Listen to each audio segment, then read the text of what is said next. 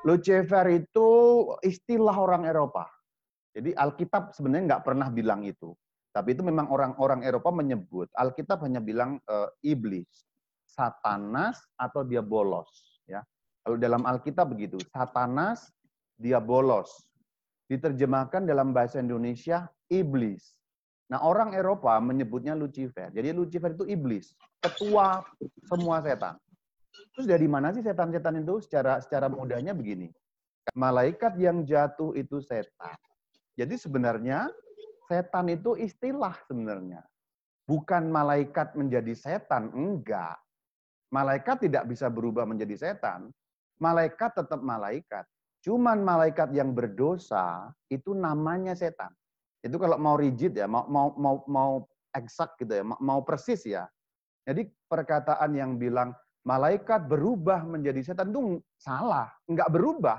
Karena setan adalah malaikat. Tetapi perbedaannya adalah mereka berdosa. Nih di sini nih. Malaikat dan setan itu sama. Kenapa? Karena setan adalah malaikat. Mereka itu malaikat. Setan itu malaikat.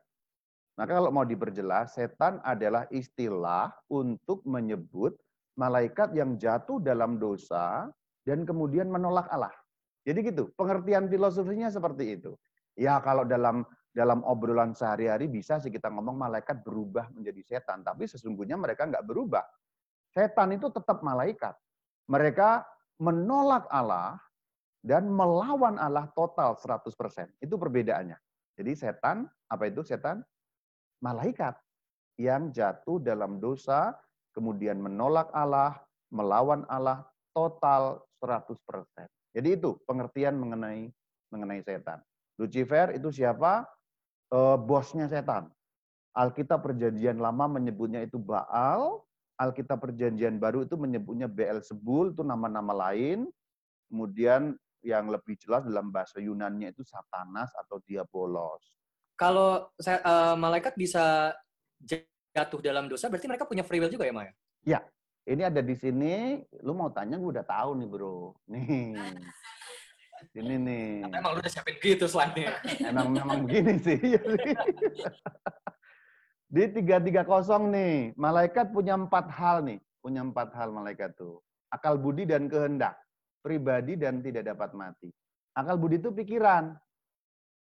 Berarti malaikat bisa mikir. Mereka nggak kayak batu yang diem aja. Nggak, mereka bisa mikir bahkan lebih canggih daripada kita karena mereka berpikir tanpa menggunakan organ jasmani. Karena malaikat nggak punya badan. Kita bisa mikir, kadang-kadang seret pikirannya. Karena apa? Karena ada gangguan-gangguan neuronnya nggak nyampe. Terus apa listriknya di sini kadang-kadang redup.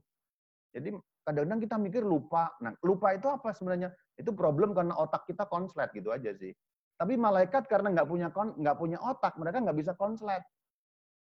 Jadi mereka pinter banget malaikat itu. Itu yang dimaksud akal budi. Kehendak itu ya free will itu. Jadi e, malaikat bisa milih mereka mau setia pada Tuhan atau mereka mau berdosa pada Tuhan. Sama kayak kita. Cuman bedanya adalah karena malaikat hidup dalam waktu kekal, sekali mereka milih berhenti. Sekali milih selesai. Karena mereka hidup dalam waktu kekal. Itulah bedanya sama kita. Kalau kita kan hidup dalam waktu temporal. Ada sekarang, ada tadi, ada besok gitu. Maka kalau sekarang kita berdosa, itu kita berencana, aduh ya Tuhan, aku udah salah nih. Besok kita bertobat. Buat setan nggak ada besok. Jangankan kok besok, entar aja nggak ada. Tadi nggak ada. Maka mereka sekali dosa udah kekal. Nah itu bedanya di situ.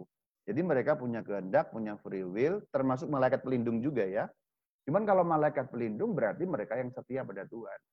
Sambungannya lagi, karena sekali mereka jatuh dalam dosa nggak bisa balik, maka jumlah malaikat tetap, jumlah setan juga tetap.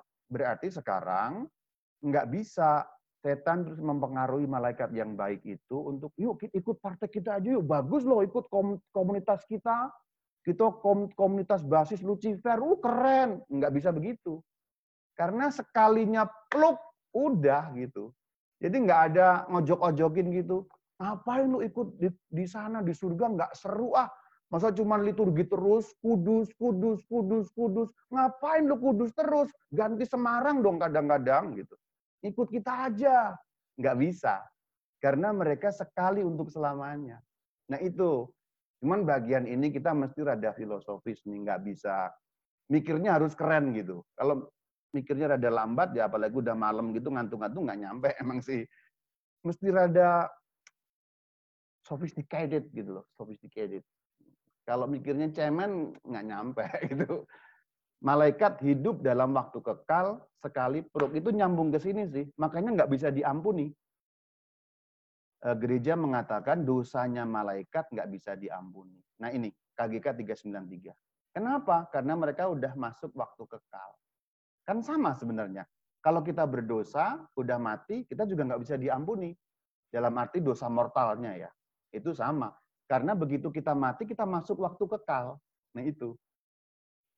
Itu mengenai malaikat. Jadi sebenarnya kalau kita mau e, mau benar mikirnya adalah setan istilah untuk malaikat yang berdosa dan melawan Allah. Dah itu.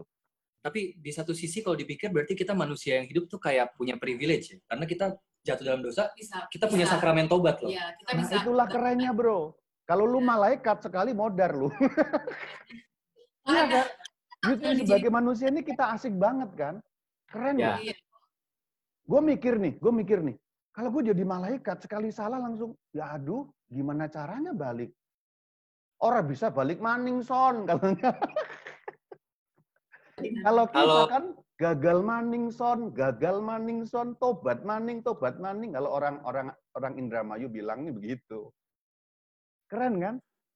Asik kan? setiap malaikat tuh punya pengetahuan yang berbeda-beda ya. Kayak apa sih infuse knowledge kan didapatnya ya Maya? Ya betul. Mereka infuse infuse knowledge. Jadi nggak pakai belajar gitu. Mereka nggak nggak nggak menggunakan proses belajar karena hidup dalam waktu kekal tadi. Jadi ketika mereka tahu segitu ya segitu. Cuman begini, betul malaikat tuh eh, ilmunya berbeda-beda tergantung hierarkinya tadi itu. Oh. Cuman bahasa gampangnya begini, bahkan malaikat yang sorry, paling bodoh sekalipun, ini saya pakai istilah yang nggak ada malaikat bodoh, tapi maksudnya bahkan malaikat yang paling bodoh sekalipun jauh lebih pinter daripada manusia paling pinter yang pernah ada di bumi. Jadi kalau ada malaikat yang sering diceng-cengin temennya, nggak ada sih begitu. Cuman ini gambaran manusianya ya. On banget sih lo gitu-gitu. Malaikat nggak ada begitu. Tapi kita ngegambarin kayak anak muda kan. Kadang-kadang begitu kan. Yang lemot-lemot kan diceng-cengin kan. Nah, malaikat yang lemot-lemot itu sekalipun itu jauh lebih pinter daripada manusia yang pernah ada sejak zaman Adam sampai hari kiamat yang paling pinter di muka bumi ini. Jadi kerennya mereka itu begitu. Itulah kenapa setan itu bisa nipu canggih banget loh. Tipu muslihatnya itu keren gitu. Sesekali apa nggak kerasa kita ditipu. Nah itu karena bahkan setan uh, setan yang paling cemen pun lebih pinter daripada kita. Doa Angelus jam 6, 12, dan jam 6 malam, apakah doa ini khusus kita berdoa ke malaikat? Doa Angelus, oh beda lagi kalau itu. Kalau doa Angelus justru menghormati uh, Yesus Kristus dalam inkarnasi penjelmaannya.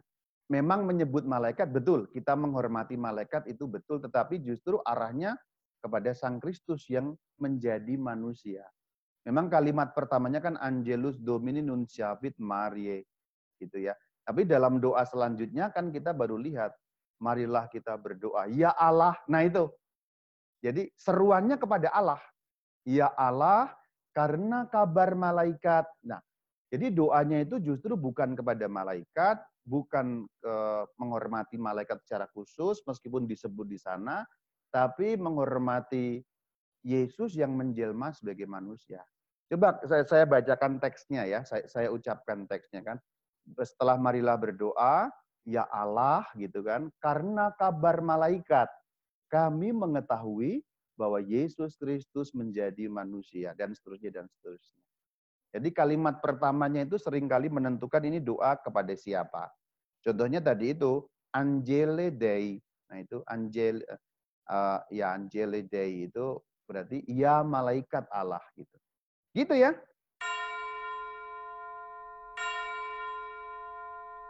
Ada tingkatan dalam malaikat dari tertinggi dan tugasnya? Oh, Banyak iya ya betul. Mas. ada kalau Tadi di Prefatio udah saya munculin ya yang baca Latin tadi itu. Itu ada.